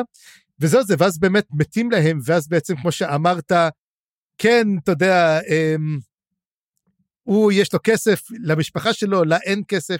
אחת נשות הפרדו גם שלך ואז למעשה אחד המתים תפס טרמפ הוא הצליח לתפוס את הכרכרה וברח איתם לא אומרים מי זה אז זה מישהו שמעניין אותי לראות. אה, עוד דבר אחד דרך אגב בקשר לקורבנות. אה לא זה היה הדג' זה היה הדג'. זה לא היה הדג' לא זה לא היה הדג'. לא אבל כן היה שם קטע עם הדג'. כן מיד אדבר עליו. אה, אחד אוקיי. הדברים הוא שמדברים על הקורבנות שניים הקורבנות שרואים אותם במקדש זה קורבנות מאותה כרכרה ישנה. וזה מה שבעצם באתי להגיד לפני שנדבר על אדג'. הרי הוא בא והוא מוצא את, שתי, את הכרכרה הרוסה והוא מוצא את שני הקורבנות שם גם כן מאותה כרכרה, הרי רצחו אותם. לאותם כלבים. ואז הוא מדבר ואז בעצם פארן אומר נכון זה בגללי ואני מבקש סליחה ולמה זה קרה אז הוא אומר כן זה המטרה הייתה ואז הוא מספר את כל התוכנית שלו. וקורבלן הרי הייתה המנטורית שלו והוא אהב אותה והוא רוצה להרוג אותו ואומר לו כן אבל אין לי חרטות זה מה שהייתי צריך לעשות ופה אתה רואה ופה לפחות אני ראיתי שפארן הופך להיות הוא נשגב לגמרי. הוא כבר לא מסתכל על חיים אינדיבידואליים. כבר אין לו את היכולת הוא כבר לא מסתכל על זה הרי מה זה כבר חיים ומוות. זה כלום נכון? הרי זה מה שווה חיים של בן אדם אחד? הרי אני מחפש פה לחסל את האל הנכה אני מחפש פה כוח לא אכפת לי מכולם. זה, המחשבה שונה וכששואלת אותו אפסלר המחשבה שלך השתנתה אומר לא התשובה היא כן. לגמרי השתנה פארן הוא כבר נשגב לכל הדעות. אבל אני רק רוצה לומר שלהגנתו שכאשר זה קרה הוא עדיין לא היה נשגב זה דבר ראשון או לפחות נראה לי שלא. ודבר שני אה, כי אנחנו לא באמת יודעים מתי הוא הפך התחיל להפוך להיות נשגב בפועל ודבר נוסף זה שהוא גם בהתנצ... בהתנצלות שלו היה משהו אמיתי כאילו כן זה קרה בגללי אבל זה לא זה לא באשמתי זאת אומרת יש שני יש הבדל פה אפשר כן. לדבר על, על סיבתיות אבל קשה לדבר על אשמה כי הוא לא עשה את זה בכוונה ובוודאי שהוא לא תיאר לעצמו את, ה, את השרשרת האירועים שהלכה וקרתה בגלל זה. אני הרגשתי עדיין אותו את הקרות רוח שלו. ככה הרגשתי ובסופו של דבר אחרי שהדרגוס הולכים ועוזבים נשאר שם הדג' ומתברר שהדג' אמר להם תברחו הם יאכלו אתכם ומתברר שהדג' עבד עליהם. הם למעשה לא היו באים לאכול אותם הוא אמר אה, רק חיכיתי שיעזבו אותי בשקט בעצם הדג' ברח מכל הסיפור ואז הוא אומר כן אני צריך ללכת ולחפש כפרה. הוא אומר ובשביל כפרה אני צריך לבקש אותה מהחיים לא מהמתים. ואז הוא בעצם יוצא לאיזה מין מסע כפרה כלשהו שיהיה. וזו השאלה ממי, ממי אתה חושב שהיה צריך לבקש אה, סליחה? אני חושב שזה מתחבר למה שהוא התחיל לעשות עם פידלר. כאילו לדעתי הוא הולך לבקר עכשיו את השורדים ולבקש מהם. כפרה האנשים שהוא היה איתם אולי הוא הולך אבל הוא לוויסקי ג'ק עשה להם משהו רע? הוא עשה להם משהו רע שהוא צריך לבקש מהם כפרה? אולי הוא הולך לוויסקי ג'ק להעיר אותו אבל הוא אומר רק, אבל הוא אומר אה, חרטה. אפשר רק מהחיים. נכון. מהחיים. נכון אז אני לא יודע מה שכן תזכור איך הדג' מת, הדג' מת שהוא נכנס עם, הוא פשוט פוצץ את עצמו. בתוך, בתוך קורל. יכול להיות שהוא הולך, אבל אין לך, אבל השאלה אם הוא עשה משהו לפני זה. האם יש מישהו אחר שהוא צריך לבקש ממנו סליחה? אז זאת שאלה טובה, אני חושב, ואולי אנחנו נראה אותו בדרוג'יסטן. אתה יודע, בא לבקר בבר של קרול, הולך לשבת ולשבת שם יחד עם דייקר וכל החבר'ה. כן תשמע טוב אני חושב שנסגור פה את הקטע כי באמת דיברנו עליו המון המון המון אבל זה באמת היה קטע מעניין וארוך ויפה ושזור לכל אורך הפרקים האלה נכון? ו... זה היה המ- ה- אולי חלק, חלק הארי של הפרקים הללו, כן. נכון אבל בואו נתחיל לדבר על הנושאים הצדדיים ולפני שאני אתן לך את, אה, את המושכות אז אני כן אזכיר פה את החלק שאולי אתה פחות רוצה לדבר עליו. אז אה, take it away. תשמע it יש away. לי המון מה להגיד על הקטע הזה זה הקטע על אה, קרסה אורלונג וסאמר דב. אז בעצם מה שקורה זה שקרסה הולך לתת מכות לכמה פרות. זהו זה מה שהיה לי להגיד על הקטע הזה מה יש לך לומר זה לא? מזכיר לך, זה, זה, כן, שזה הזכיר לי את המסך של, אולי זה בעצם מחווה למסך האגדי של דיאבלו 2? רגע אתה מדבר על, ה, על השלב הפרות הסודי? בדיוק. או, טוב טוב אנחנו לא רוצים להרוס אבל אה, למאזינים ולמאזינות את שלב הפרות הסודי בדיאבלו 2 אה, אז אה, בכל מקרה יצא עכשיו גרסה רזורקטד של דיאבלו 2 אני מאוד מאוד ממליץ אותה למרות שזה לתת כסף לבליזארד וזה עדיף שלא לעשות אבל אם אם בכל זאת אתם לא מצליחים להח- להחזיק את עצמכם אז מאוד מומלץ. יש לי רק שאלה, זה בדיחת 1 באפריל מוקדמת, או שלא? מה? לקנות, לתת כסף לבליזרד. לא אני מאוד אני מאוד מתנגד לתת כסף לבליזארד. אה, כן, יפה, יפה, אוקיי. אז זהו זה, והקטע שגם כן הוא אומר לה שם witness, זה הדבר היחידי שאולי אני מצאתי באמת, שהוא בא ואומר לה, witness, תראי מה שאני יכול לעשות, תחזי בזה, תהיי עדה. אז, טוב, בסדר, קרסה הורג פרות. לא אני אגיד לך מה אה. אם הוא הרג כבר fucking דרגוס זה לא מספיק בשביל להראות כמה הוא בדס וצריך עכשיו להרוג כמה בדרינים כאילו למה, מלוחמים. למה, הם- למ- ואז היא אומרת לו, אתה תעשה בעיות עם השבטים. אני לא הבנתי, אני לא מבין את כל קו העלילה הקרסאי, ותשמע, קרסה הוא אחת הדמויות הכי אוהבות עליי. איך, אתה יודע משהו, זה כמו מין סרט המשך שאתה אומר, איך הרסו לי את הדמות, מה עושים שם? קרסה יהיה משעמם? וואי, יש, יש לאריקסון עכשיו עוד חצי ספר, אה, כן. להוציא אותו טוב יותר, בוא נגיד. אני אגיד לך. מה אבל הוא, הוא כן כתוב טוב כאילו יש שם כתיבה טובה יש שם קטעים מעניינים מבחינה אני יודע עלילתית לא כל כך אבל מבחינה לפחות הדיאלוגים אבל יאללה נו מה מה באמת לאיפה זה הולך אין לי מושג אבל בוא נעזוב אותו פה את קרסה ונעבור לדברים היותר מעניינים והקו העלילה היותר מעניין של הסיפור אה, קח אותנו לשם. ייי! אז אני קיבלתי את הקווים הכי מגניבים, תודה. אז אנחנו נתחיל עם מה שקראתי לו האיחוד הגדול, הגדול באמת, שבו אנחנו לוקחים הרבה הרבה קווי עלילה שלא הבנו לאיפה הם הולכים, ומחברים אותם ביחד. ומדובר בעצם על אפסלר, על קוויקפן ועל הצבא, על צעדי העצמות. אני הולך לקרוא להם ככה עכשיו, פשוט לכל החבר'ה, לכל ניצולי איגתן. ובעצם באמת אנחנו מתחילים עם אפסלר שרואה כל הזמן את המגפות שממשיכות ואז היא אומרת אוקיי והיא מבינה שהיא מרגישה שמשהו קורה באיגתן, היא מרגישה משהו רציני, לוקחת את משעול הצללים והיא נכנסת לאיגתן. וזה תכלס מה שקורה איתה, תוך כדי שטלורסט וקרדל מתווכחות, צורחות, עושות בלאגנים ומסתתרות. במקביל, קוויקבן והחברים הם יוצאים מתוך הבור, זה- אני לא הבנתי, זה הבור שהם נפלו עליו? איזה בור זה היה? זה לדעתי תזכיר לי, כבר שכחתי. לדעתי הם נפלו לבור ואז קוטיליון הציל אותם. אה, ואז או שהוא לקח אותם למשעול הצללים או שקוויקבן בעצמו לקח אותם למשעול הצללים ומשם הם יצאו. כן. כך נראה לי. הם, בקיצור, המשימה שלהם, של הקצ'ן שמאלה, לא הצליחה, הם לא הצליחו אפילו לעלות שמה. רגע הם היו במשעול הקיסרי אז יש סיכוי שהם פשוט יצאו מהמשעול הקיסרי. כן. ואז למעשה מגיעים, וקוטיליון מכין להם ארוחה, כמיטב המסורת, ואתה יודע, בעוד שקוויקבן וקלאם לא יודעים אם לאכול או לא לאכול, אז זה סטורמי כזה, מין, תביאו, תביאו לאכול, מתחילים לאכול, וסטורמי מתגלה כבן אדם, אתה יודע, מאוד מאוד פרקטי.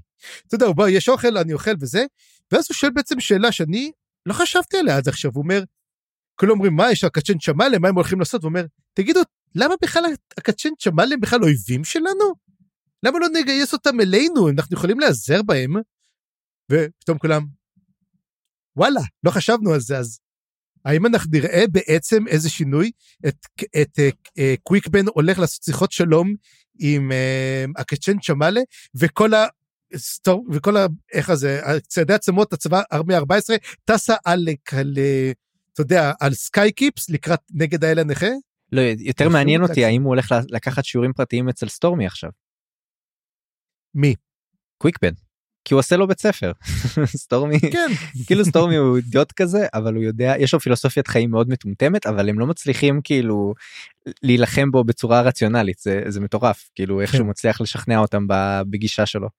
לא, לא לשכנע אותם, אבל לפחות לא, לא להיכנע ללוגיקה כן. שלהם. עצוב לבינתיים למה סטורמי לא יודע שטרוס מת. אבל הוא כן מגלה. כזה. הוא מגלה. יותר מאוחר, הרבה כן. יותר מאוחר, כן, כן. שהם נפגשים כולם. אז אה, עוד דבר אחד שגם אהבתי, הם מדברים כל הזמן, גם קוויקבן אומר, למה כס הצללים וקוטילון תמיד מנצחים? הם, שים לב, כל מה שהם עושים מנצחים, למה? כי הם לא משחקים בפריות, הם לא פרים. הם יעשו, הם יעשו כל מיני תרגילים, הם אף פעם לא משחקים פרים, ואולי זה עוזר להם, אתה יודע, הם עדיין זוכרים שהם בני אדם, האלים כבר, אתה יודע, כבר יש להם את החוקים שלהם, הם לא מאמינים בחוקים. הם עושים את מה שבא ומה שעובד יפה. ואז הם מגיעים לאיגתן, הם פוגשים כמובן את אפסלר, הם רואים אותה, ובאמת צריך לזכור שחלקם לא ראו את אפסלר, זאת אומרת קוויקבן לא ראה אותה, קלאם כן זכר אותה, הרי הוא עשה איתה את המסע הם, לשבע ערים בהתחלה, ואז היא מסתכלת עליהם ואומרת באמת שקוויקון עומד מסריח מהוד, קלאם מסריח מצללים וסטורמי מאש החיים.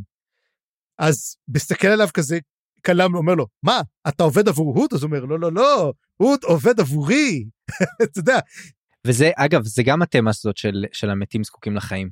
כן. ובני, והאלים זקוקים לבני אדם. אז אבל ה... אני לא זוכר אני לא זכרתי את זה. היה איזה קטע עם הוד וקוויקבן כן כן בספר לי, השלישי היה את הקטע הזה עם ה... שלושה שם... ספרים לך תזכור.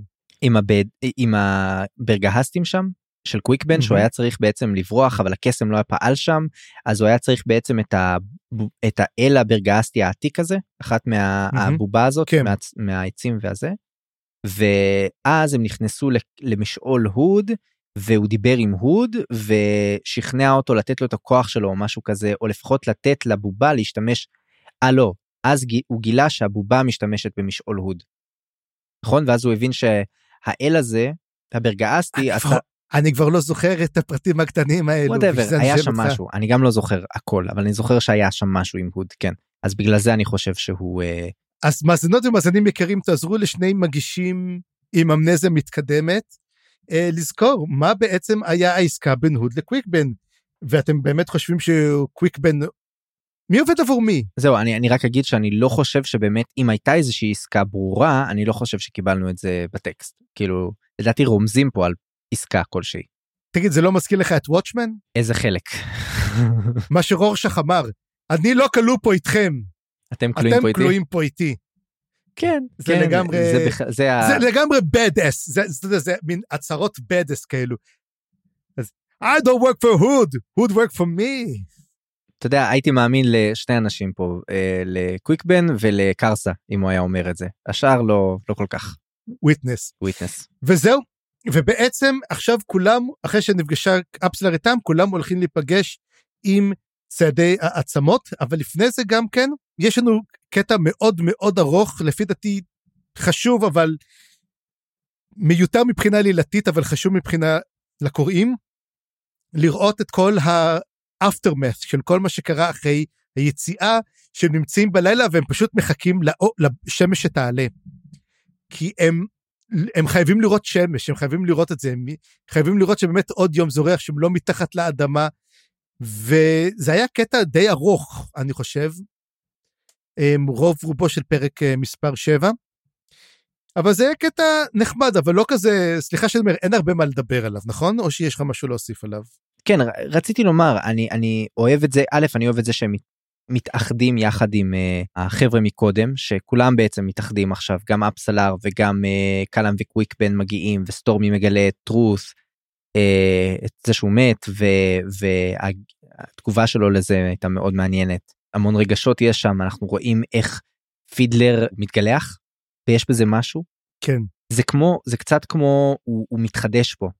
אני חושב שיש פה עניין כזה של פידלר שהוא היה אמור למות באמת באיגתן וזה שהדג' אמר לו עדיין זה לא הזמן שלך למות יכול להיות שזה היה מין קריאה לפידלר של אתה עוד צריך לחיות תפסיק עם האבל שלך תפסיק עם ה... לחיות בעבר שלך של שורפי הגשרים וסוג של התחדשות כזאת שאנחנו נראה עכשיו את ההתחלות שלה ודווקא בנקודה הזאת זה מעניין שהוא פוגש את העבר ככה דופק לו על, ה... על השכם את uh, קלאם וקוויקבן שמגיעים והוא יכול שוב לדבר איתם. Um, ואת אפסלר גם שהוא הרי עשה את המסע בהתחלה עם אפסלר וקלאם. וקאטר כמובן. כן. בל נשכח את קאטר. הדבר הכי מעניין מהפגישה שלהם שמדברים ואז הוא אומר לו אומר תגידי קוויקבן פגשת פעם את בוטל? הוא אומר לא אומר לו או לך לך לך תפגוש אותו זה זה מפגש שאני רוצה כבר לראות את קוויקבן ובוטל וכבר דיברנו עליו הרבה מאוד זמן. אז בוא נחזור רק בעצם על לוסטרה איל שזה קטע שקצת טיפה לא דיברנו עליו.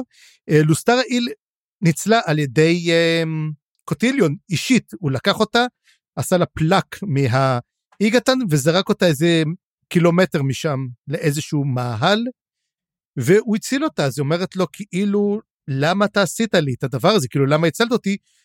אז הוא אומר לה, הוא אומר לה, אני לא יודע אם את זוכרת, אבל פעם רקדת למעני, כאילו את לא חייבת לי כלום, אני זוכר את הריקוד הזה, ולריקוד הזה אני חייב לה. ואם אנחנו זוכרים, זה מה שראינו את סטאר האיל, אני חושב בספר השלישי עוד, שהיא מדברת על זה שהיא רקדה כשהגיע בן, קוויק בן הגיע, והיה שם עוד איזה בן אדם שנמצא שם. זה היה דאנסר. זה היה דאנסר. ואז למעשה קוטיליון בא ואומר לה, תשמעי, הולך לי, את עוד פעם תצטרכי לקחת אה, צד. ואנחנו מבינים שאני רואה, אני לא יודע אם אנחנו רואים לאיפה זה הולך או לא הולך הספר, אבל הוא כן אומר לה, את תצטרכי לבחור בין הקיסרית לבין האדג'אנקט. ואת תצטרכי לבחור באחד מבין השניים. וזאת השאלה, כאילו, מה תהיה הבחירה שלה? רגע, פתאום אני מתחיל להבין. יש סיכוי טוב מאוד שקוטיליון ואמנס אומרים אנחנו צריכים את האימפריה המלזנית אבל זה לא אומר שאנחנו צריכים את אה, לסין. נכון. פתאום אני קולט. אני חושב שמה שהולך להיות ויש לי תיאוריה שזה כל כך אריקסוני שבסופו של דבר היא תבחר בצד של ה adjunct ומי שבצד האחר זה, זה יהיה פיני, פיני והיא, כן. תצטרך להרוג, תצטרך להרוג את פיני. לגמרי. אני חושב שתהרוג את פיני. שמע זה לא נכון זה, זה איכשהו זה איכשהו כותב את עצמו. זה לא אריקסוני זה פשוט לדעתי זה קלאסי כאילו זה פשוט אה, כתיבת אה, כתיבה דרמטית אה, 101. אובר דרמטית כמו שאנחנו אוהבים אותה. כן אני חושב שפיני הולך לקפח את נפשו. והאם זה מוביל אותנו בעצם למלחמת אזרחים? האם אנחנו הולכים לראות בעצם עכשיו את תבורה מפליגה לאונטה ומדיחה את, אמ, את לסין, האם הקיסרית החדשה שלנו זאת תבורת? ויש סיכוי, והאם תבור בכוונה לסין שלחה את תבור את הצבא שלה לאיגתן כדי למות? השאלה היא יותר מזה גם, אני חושב שבשביל זה הם יצטרכו איזשהו צידוק רציני. זאת אומרת, בשביל מלחמת אזרחים לא מספיק להגיד יש לי את הצבא או חלק גדול מהצבא בוא נילחם. צריך איזשהו צידוק בשביל שזה לא יהפוך להיות מלחמת כיבוש או משהו כזה. אלא יותר מלחמת שחרור. אז השאלה איך היא תעשה את זה, ואני בינתיים לא רואה הרבה עניין. היא יכולה להגיד בעצם על איגתן. כי בעצם הקיסרית נתת את הפקודה, תבורי אמרה אני לא רוצה לשלוח אותם, היא הכריחה אותה לשלוח אותם, ולמעשה היא כאילו הבינה שהיא בעצם מחסלת את הצבא הזה, והיא אומרת היא לא ראויה לשלוט. שזאת יכולה להיות האופציה. טוב. השאלה בעצם באמת האם יש טעם, אתה יודע, אמ, לתירוץ עבור זה או לא. אני חושב שכן אבל נחכה ונראה אבל אני לגמרי כן. פתאום היה לי את האפיפני ש... שמה שאתה אומר זה ממש הגיוני. אז בוא אנחנו באמת נראה וזהו זה אנחנו אומרים תודה לשורפי הקשרים לשורפי העצמות איך שנקרא להם עכשיו. ציידי העצמות ו... כן. כן ציידי העצמות או ציידי הגשרים או שורפי העצמות. ולמעשה אחרי שדנו בהם בכל הפרק 7 כרגע הם מופיעים מאוד מאוד קצת פארן באמת, והנה השלושה הדברים האחרונים הקטנים שאנחנו נתקלים בהם, אז הנה יש כאן עכשיו ונעשה אותם קצת מהר. אז דבר ראשון, איקריום עם חבר חדש.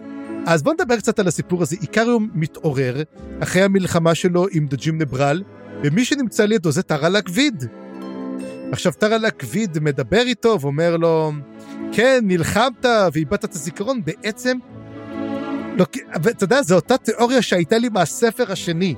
עכשיו תבין, חמיש, שיש, ארבעה ספרים אני מחכה לזה, ארבעה ספרים, נגיד אמרתי.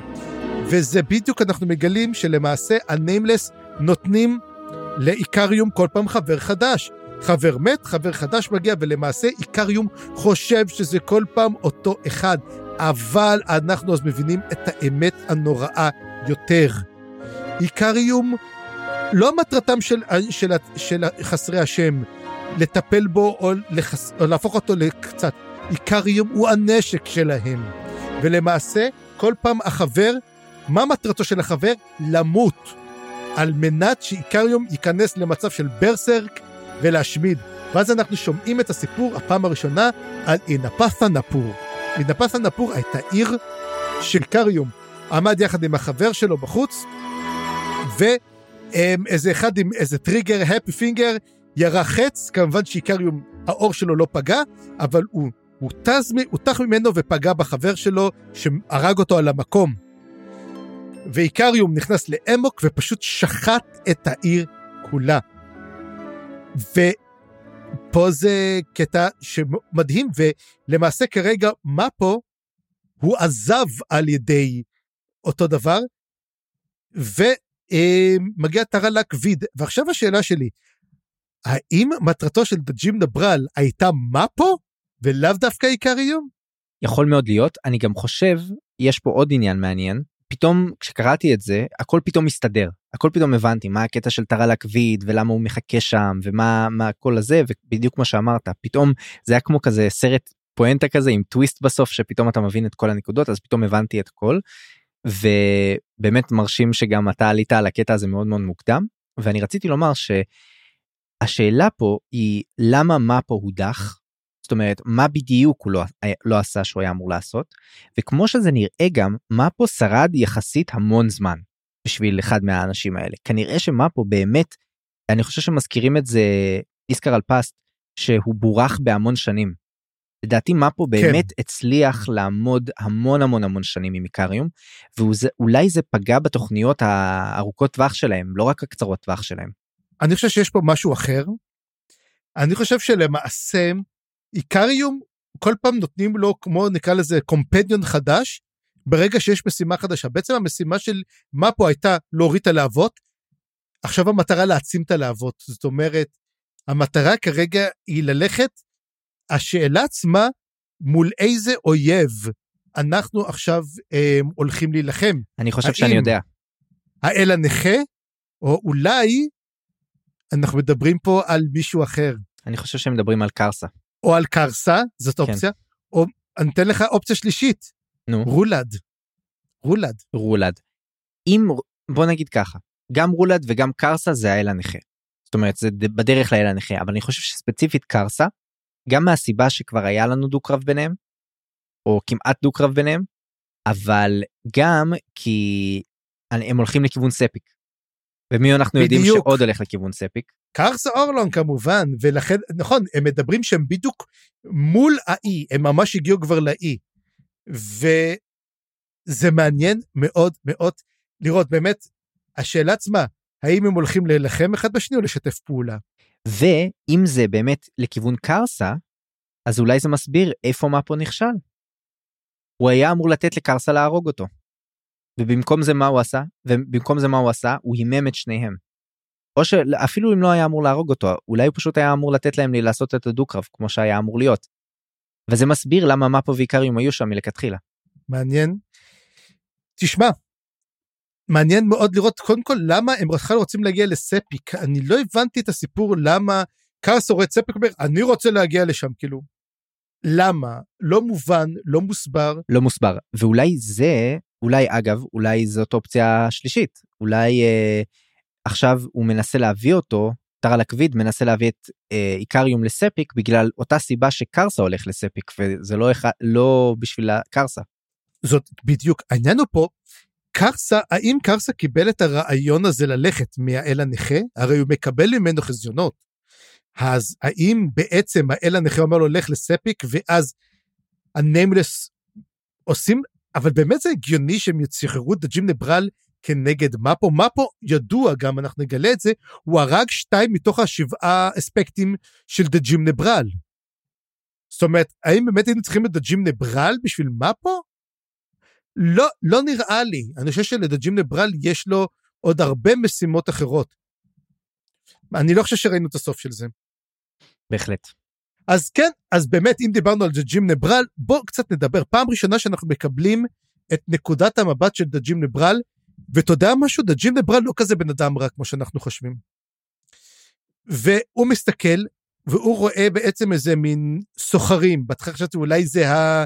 אתה יודע, הטריגלים וזה, אתה יודע, שהוא ראה אותם, אבל אז הוא רואה שהם בעצם סוחרים בילדים. ואז הוא מבין שהם סוחרים בזה, והוא אומר, אלו האנשים הגרועים ביותר, ואני אלך לחסל אותם. הוא אומר, הוא גם, נזכ... הוא גם נזכר ששניים מתוך השבעת אספקטים שלו מתו, אבל מה מדהים, אתה יכול בעצם לבנות אותם מחדש אם אתה אוכל מספיק דם. אז זה משהו שלא ידענו, וגם כן מראה שאם הרגת שתיים, אתה יכול לשחזר אותם. ואתה יודע משהו?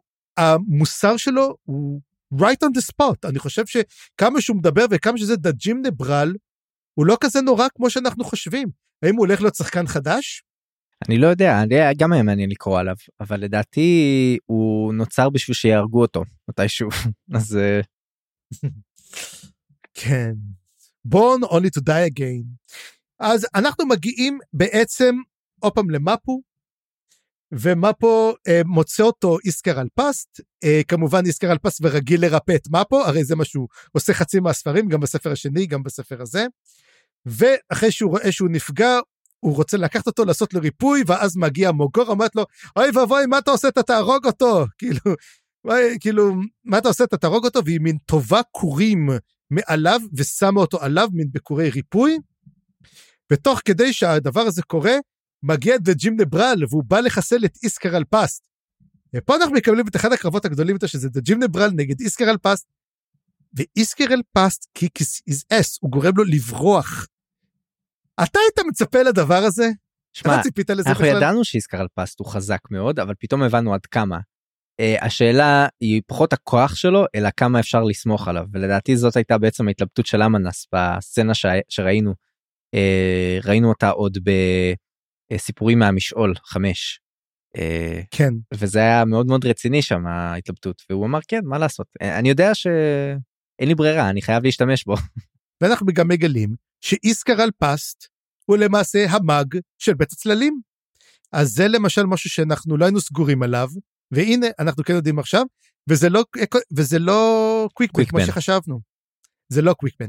ואז למעשה מגיע קוטיליון והוא מדבר עם מוגור הפעם ראשונה והוא כן אומר שבעצם אמנס שלח את פס להציל את מפו.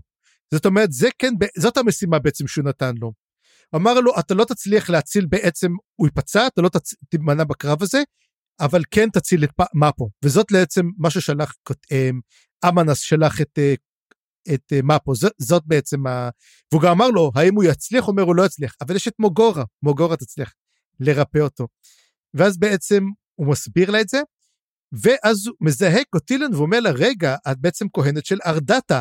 ובאותו רגע מוגורה פשוט, אה, הופכת לעכבישים ובורחת. ואז אנחנו מגיעים לחלום של מפו, ומפו מתעורר בג'קרוקו העתיקה, אותו משעול קיסרי של פעם, והוא פוגש את ארדטה, אותה אחת ארדטה שלפני זה, והם מדברים, והם די מדברים אחד, על הש... מדברים אחד עם השני, ופה השאלה היא זה, קודם כל מי זאת ארדטה? מאיפה הגיעה זאתי בכלל?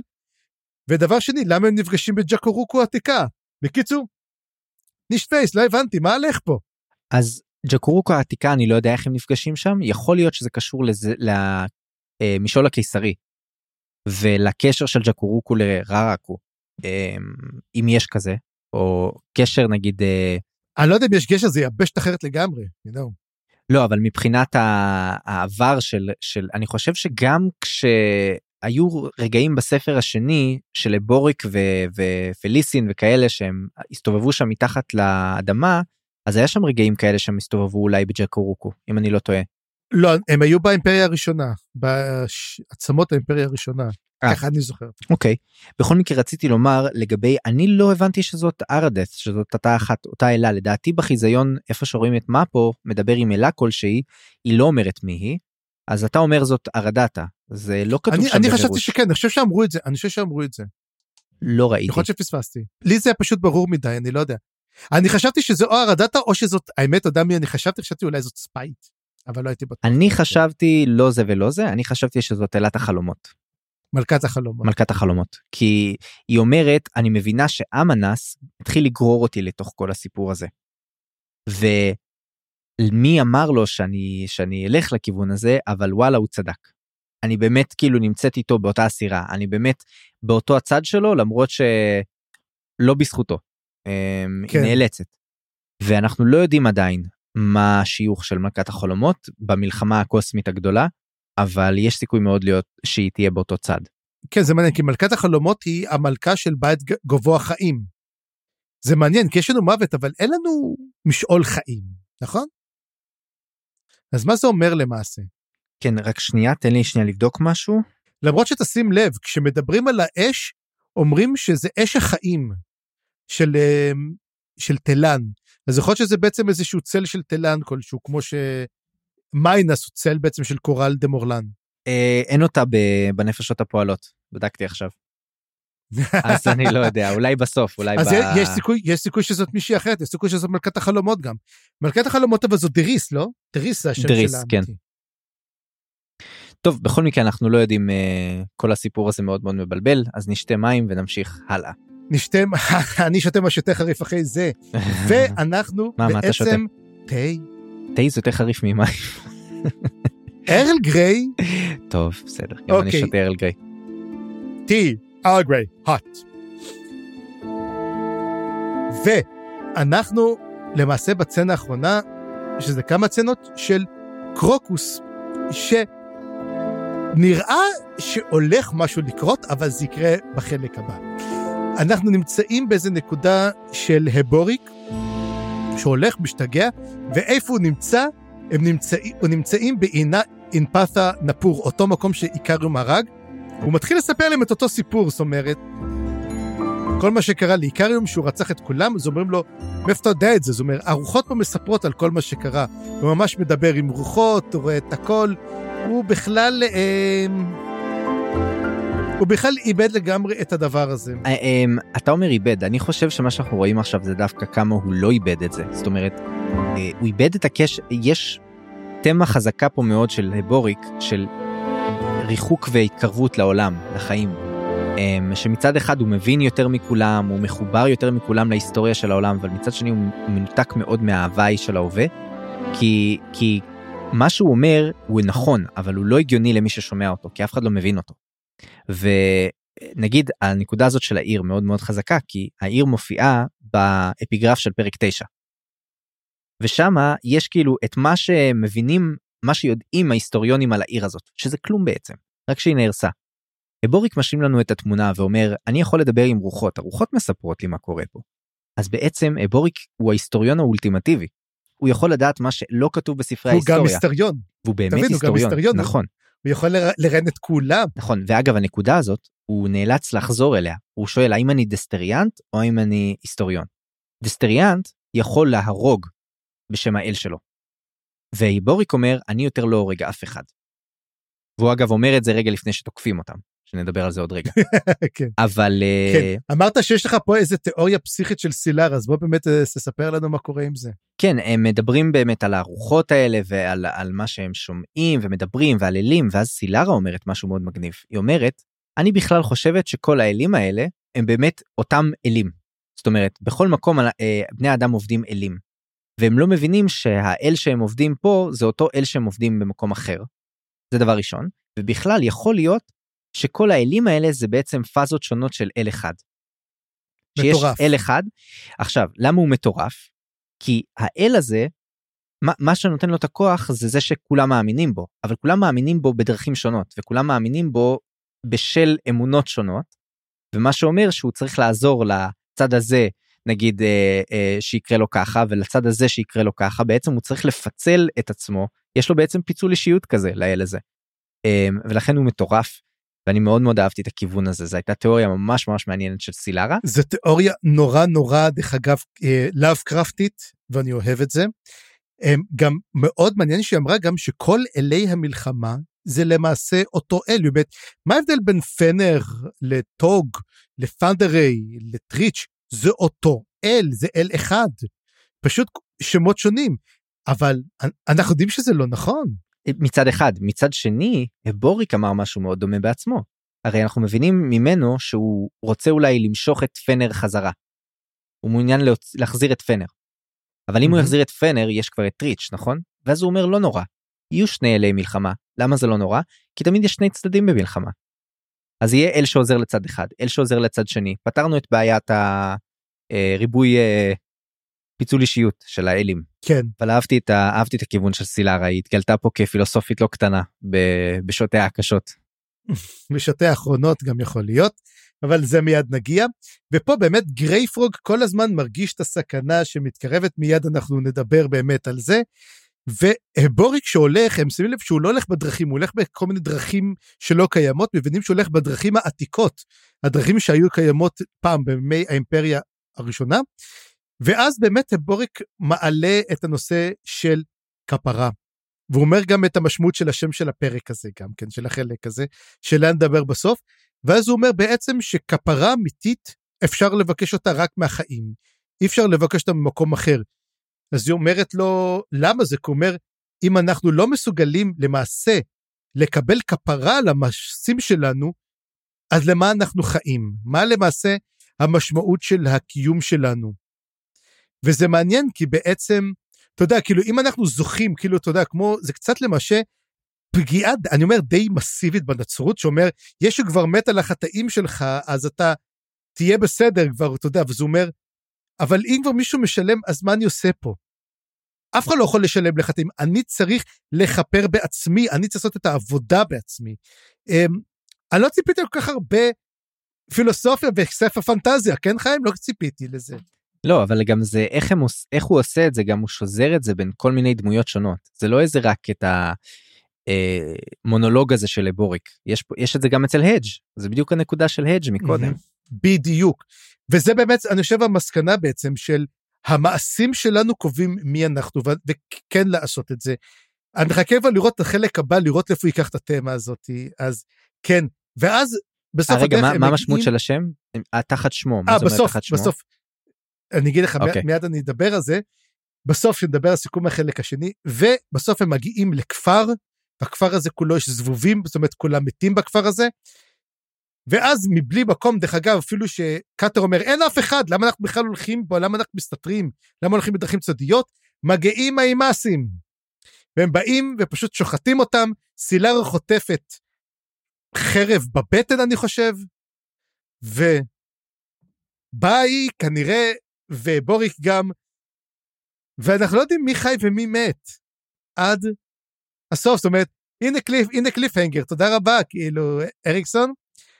ולמעשה זהו זה ובוא רק תגיד לנו באמת על מחשבות הגסיסה של הבוריק. כן אני מאוד אהבתי שם את התיאור קודם אני אני אתאר לך את המצב כן אני באמצע בישולים לשבת אני בקושי הספקתי לקרוא השבוע מגיע ממש לרגעים האחרונים. אתה לא צריך להתוודות על זה אל תתוודה על הדברים לא האלו. צריך אנחנו מכובדים אנחנו עושים עושים עבודה מראש.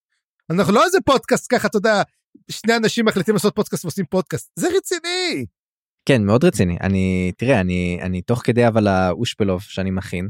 אני פתאום שומע אם זה שפלו זה בסדר אתה יודע אני כאילו מקשיב זה מחשבות סילרה פילוסופיה נחמד אה, דרכים עתיקות פתאום אני מתחיל לשמוע אנשים מתחילים להישחט על ימין ועל שמאל אני אומר מה רגע מה, מה, מה קורה פה ואז אני שומע שסילרה מתה וזה סצנה מאוד מאוד טעונה מאוד אה, קשה ושל ה... הם, הם מתים באכזריות כאילו ו, ולא אפילו לא אין רגע שהם מצליחים איכשהו להתמודד או לה... אני חושב אפילו קאטר לא לא לא מוציא פגיון אפילו משהו כזה. לא זה מהיר ולא מצליחים לעשות שום דבר. כן, בר, היה לי ברור שהאימה, שזה היה אימאסים לפי התיאורים, אבל לא הבנתי מאיפה הם הגיעו, מה קרה, למה איזה אמרתי, אז זה אני חייב שצפריר יסביר לי, ובשבת הספקתי קצת לעבור על הפרק הזה, אבל לא מספיק, ואני אומר לעצמי, חייב להיות אה, איזשהו הסבר, ואם זה לא עכשיו אז זה יהיה בחלק הבא. אבל מחשבות הגסיסה של לבוריק כן נשארו לי משום מה, אה, כן נתקעו אצלי, והוא חשב שם על הידיים שלו. הוא שוכב שם, מסתכל על הידיים, הידי הרפאים שלו, ידי, הידיים הירוקות, והוא חושב על כל הרוחות האלה שהוא אכזב בעצם. הרוחות האלה שקוראות לו לאי האוטטרל, או הרוחות שבג'ייד הוא קורא להם. וידי רפאים זה סימבול מאוד מאוד חזק למה שבוריק חווה פה. מצד אחד יש לו המון כוח, מצד שני מה שיש לו לפעול על העולם זה בעצם חיזיון. זאת אומרת הידיים שלו שהם מקור הכוח שלו הם בעצם לא אמיתיות. אין לו באמת נקודת אחיזה בעולם למרות הכוח שלו למרות ה... הוא כזה דמות טראגית כאילו הוא הוא פי אלף יותר אה, נו משמע מהמיתולוגיה? אה, פי, פי אלף יותר קסנדרה כן? יש לו נבואות שהוא לא יכול לספר יש לו חזיונות שהוא לא יכול אה, להסביר. כל מה שהוא רואה נכון אבל אין לזה שום השפעה בסופו של דבר והוא נכשל הוא נכשל. לפחות בנקודה הזאת הוא ברור לו שהוא נכשל וזה חלק כל כך עצוב בטרגדיה הזאת. כן אז אני לא יודע אם סילרה ניצחה הצליחה לצאת מזה בחיים או לא אני די די נוטה להאמין שלא במיוחד שאנחנו גם קיבלנו בעצם ממנה אתה יודע, זוכר שאני אמרתי לך את זה פעם קודמת? שברגע שאתה קורא על בן אדם, קורא על העבר שלו, אתה יודע שבעצם זה די הסוף שלו, וקיבלנו בעצם את כל קורות החיים שלה מהרגע, מאימא שלה עד שהיא נולדה, כל החיים שלה להיות הכהנת של בידטל. אז כן, ובעצם כל התיאוריה שלי שהילד שלה זה ילד המתים, או שזה ילד של טרל סנגר והארסל, הכל נזרק לפח, וזה רגע אלא אם כן. ושני הסנט שלי בקשר לזה. הכפר המת, אני כמעט אומר לך בטוח, זה הכפר שראינו בפרולוג. אני אומר, זה ההימור שלי. אותו כפר שהגיעו אליו האימאסים. וזה אותם אימאסים, כי הרי מדובר שם גם כן שהיו אימאסים, ואני אומר לך, זה האימאסים של קרסה אורלונג, זאת התיאוריה שלי. אני גם אמרתי עליהם בהתחלה, שהם באו לקחת את uh, האח לבית, אתה אומר האבא, אני אומר האח, אנחנו נראה אחר כך מי הצודק. אמ, אבל אלו, אלו של קרסה אורלון, כי הם האימאסים היחידים שאני יודע שנמצאים שם באזור הזה. מעניין, לא חשבתי לכיוון הזה, זה הגיוני שזה באמת הכפר. אמ, השאלה מה קרה, אז כנראה שהרגו. מה קר? את המקר המקומי כנראה כבר כן. הרגו. השאלה אולי אולי קלאם הולך להגיע לפה עכשיו? אה, איכשהו? לא, הוא רחוק בצד השני של בסדר, אבל יש לו קוויקבן שיקח אותו. נו. בקיצור באמת זהו זה, זה באמת הסוף של לסוף. החלק השני. הגענו לחצי חצי פרפר אז בוא נסכם קצת מה, מה הולך לקרות עכשיו. כן לא לפני שנסכם אני רוצה לדבר רגע על החלק עצמו. היה אחד 아. אה. החלקים הטובים אני חושב אה, להתחיל מפרק 7 האימתני ומשם לא ליפול זאת אה, הצלחה כבירה לדעתי. ועזבו זה עוד כלום לעומת לעשות אה, להקיף את כל החלק הזה בשני פרקים של פודקאסט זה בכלל. אז uh, אני ממש נהניתי ממנו כאילו באמת חוץ מכמה נקודות קטנות לדעתי לא היה פה שום רגעים חלשים. מטורף. קרסה אורלונג. כן. אז מה מה אתה חשבת על החלק? נהדר כמובן שאחרי תראה אחרי שאני סיימתי את הפרק השביעי ואני צריך לחכות אחרי הפודקאסט כי אני לא יכול לד... לקרוא שום דבר עד הפודקאסט. אתה יודע אתה אומר נו יאללה יאללה יאללה אני רוצה כבר לקרוא את זה וזה נשארתי עם אותה חוויה, תשמע, החלק השני הרבה יותר חזק מהחלק הראשון. החלק הראשון אומנם מעמיד לנו כלים, החלק השני כבר מביא לנו, ההופעה של פארן משפרת, נותנת לנו באמת בוסט. עכשיו אנחנו, אתה יודע, יש לנו המון המון חוטים נפרדים, הספ... החלק הזה גם עזר לנו לסגור המון המון חוטים, לשלב אותם ביחד. ואתה יודע משהו? מה מגניב לי? אני לא יודע לאיפה אנחנו הולכים. אנחנו לא יודעים מה קורה בספיק. אנחנו לא יודעים מה קורה עם קרוקוס והחבורה, אנחנו לא יודעים מה קורה עם, עם, עם, עם הצבא. מה יעשה עכשיו פארן? זאת אומרת, אנחנו קיבלנו המון מידע, קרו המון דברים, ואנחנו לא יודעים מה הולך לקרות. אתה קולט את זה? זה, ככה כותבים. ותשמע, בינתיים הספר השישי הוא לא קוטל קנים, ואיך אתה אומר את זה? הוא לא פראייר בכלל. כן, יכול, בינתיים החלק הזה מספיק בשביל uh, שהספר הזה עד כה יהפוך להיות אחד האהובים עליי בסדרה. כן. ואני מאוד רוצה לראות לאיפה זה ממשיך. כן, אז עכשיו נדבר באמת על המשמעות של החלק. על, אנחנו דיברנו על, קראנו לזה מתחת לשם הזה, אבל זה לא מתחת לשם הזה, אלא מאחורי השם הזה. וזה משהו שאמר הבוריק, הוא אומר את זה בדיוק בגסיסה שלו. וכשהוא מדבר זה כאילו ממש בסוף כי אתה יודע אני אחד הדברים שכתבתי לי בהערות זה למה לכל ארוחות אריקסון כותב דברים שאל למה נותן שמות לחלקים? לא הבנו מי זה האל בעל אלף אצבעות. אמרתי מה זה מתחת לשם הזה? איזה שם? אבל לא בעצם מה שאומר הבוריק הוא אומר מה אנחנו בעצם יודעים מה נמצא מאחורי השם הזה? אנחנו נותנים המון המון שמות לאלים אבל זה אל אחד והוא כן הולך עם הדבר הזה בסוף וזה בעצם המשמעות כאילו שהוא מדבר על מאחורי השם הזה וזה גם כן קשור אני חושב לצעדי, לצעדי עצמות שורפי הגשרים אנחנו נותנים המון המון שמות אבל מדובר בסך הכל לאותה אגדה אגדה על חיילים מתים וזה מה שמבקש ממנו אדג' הרי צריך לזכור איך קוראים לספר שלנו ספר הנופלים של מלאזן זה ספר של המתים שכל הזמן חוזר, איך אומר הספר? אנחנו פותחים וקוראים את אותו סיפור ישן, אותם חיילים מתים. וזה לגמרי מה שאנחנו קוראים, אבל פה הדג' אומר, אני רוצה לעצור את הרצף הזה, אני רוצה שתיתן לנו שם. מי יהיה החייל הזה? כל פעם חייל אחר. מי בעצם, מי בעצם זה אותו אה, איש, אתה יודע, שליט החפיסה, שליט שליט העריכים, זה אותו אחד. מי אומר שטורודל בריזארד זה לא גרנו אספרן? לא יודע, כנראה שלא, אבל... אה, כנראה שלא, אבל מה אם, ישתל... מה אם הם ישתלבו בעתיד? מה אם יצטרכו לעשות איזשהו משהו, ו... כי אתה, אתה יודע, זאת השאלה, האם בעצם גנו אספרן עכשיו שהופך להיות שליט החפיסה יתחיל להיות שונה, הרי רואים אותו משתנה, האם הוא יהפוך להיות באופי שלו כמו בעצם טורודול בריזארד, הוא יתחיל להתערב בפוליטיקה, האם גנו אספרן הוא פשוט הולך להיות מין ה adjunct החדש? אתה יודע, לקיסר החדש של האימפריה המלזנית, כמו שטורודול בריזארד יהיה למעשה, אתה יודע, הוא תמיד יהיה, הוא, אתה יודע, הוא יהיה פילגש נקרא לזה הראשון. אולי הוא יהיה מאהב של תבורה. בדיוק. אה, וזה אח שלה! מה אתה עושה? זה האחות שלו. נכון, סליחה, אופס. אה, מה הבאת לנו פה? לא ידעתי, חשבתי שאנחנו קוראים את אה, משחקי הכס. כנראה שלא. אה, אם ככה זה בסדר, אם ככה זה שמה, בסדר. אבל, אבל חשבתי פתאום שזה מאוד מזכיר לי את הדיונים שהיו לנו על uh, דייקר, הספר השני.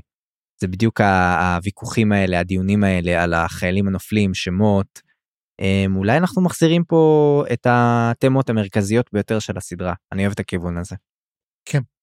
וזה טוב, שאחרי שאנחנו בעצם קולטים המון דברים, אנחנו אתה יודע, זה ספר, כמה שהוא פנטזיה קרבית, זה ספר אנטי מלחמתי ברמות קשות מאוד, כמו רוב הפנטזיות המלחמתיות הטובות, לא אלו שמאדירות את כל המלחמה, אלא רק אומרות, מה שחיילים, איך אומרים את זה? לכל איש יש שם, ואני הייתי, אני חושב שזה אולי בעצם המשמעות הגדולה של החלק הזה. כן. טוב תראה פרק ארוך והתפלספנו בו המון אבל אני חושב שהצלחנו גם לדבר אה, על ארבעה פרקים ארוכים במיוחד אגב, רק שתדע ששבוע הבא, שלושה פרקים, אבל ארוכים יותר מהפרקים האלו. אז לנשום עמוק, חבר'ה, כמו שאמרתי, כן. זה קשוח. ובנימה זאת, נאמר שזהו עתה. בפעם הבאה נקרא את הפרקים 12 עד 14, ונתחיל את צללי המלך, החלק השלישי בספר ציידי עצמות, הספר השישי בסדרה. אני חיים גורוב גלברט. אני צפרי גרוסמן. תוכלו ליצור איתנו קשר בפייסבוק ולהצטרף לערוץ הדיסקורד החדש שלנו, שבו יש צ'אטים ודיונים, ממים ושטויות, הקלטות live של הפודקאסט ועוד מלא דברים שווים. אז בואו. עריכה וסאונד חיים גורוב גלבר.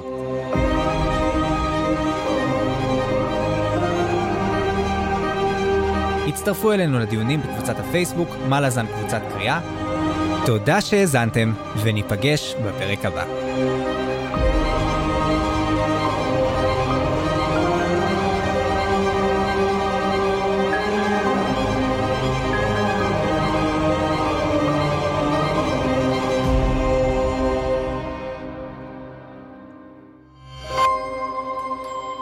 היזיון, הסכתים פנטסטיים.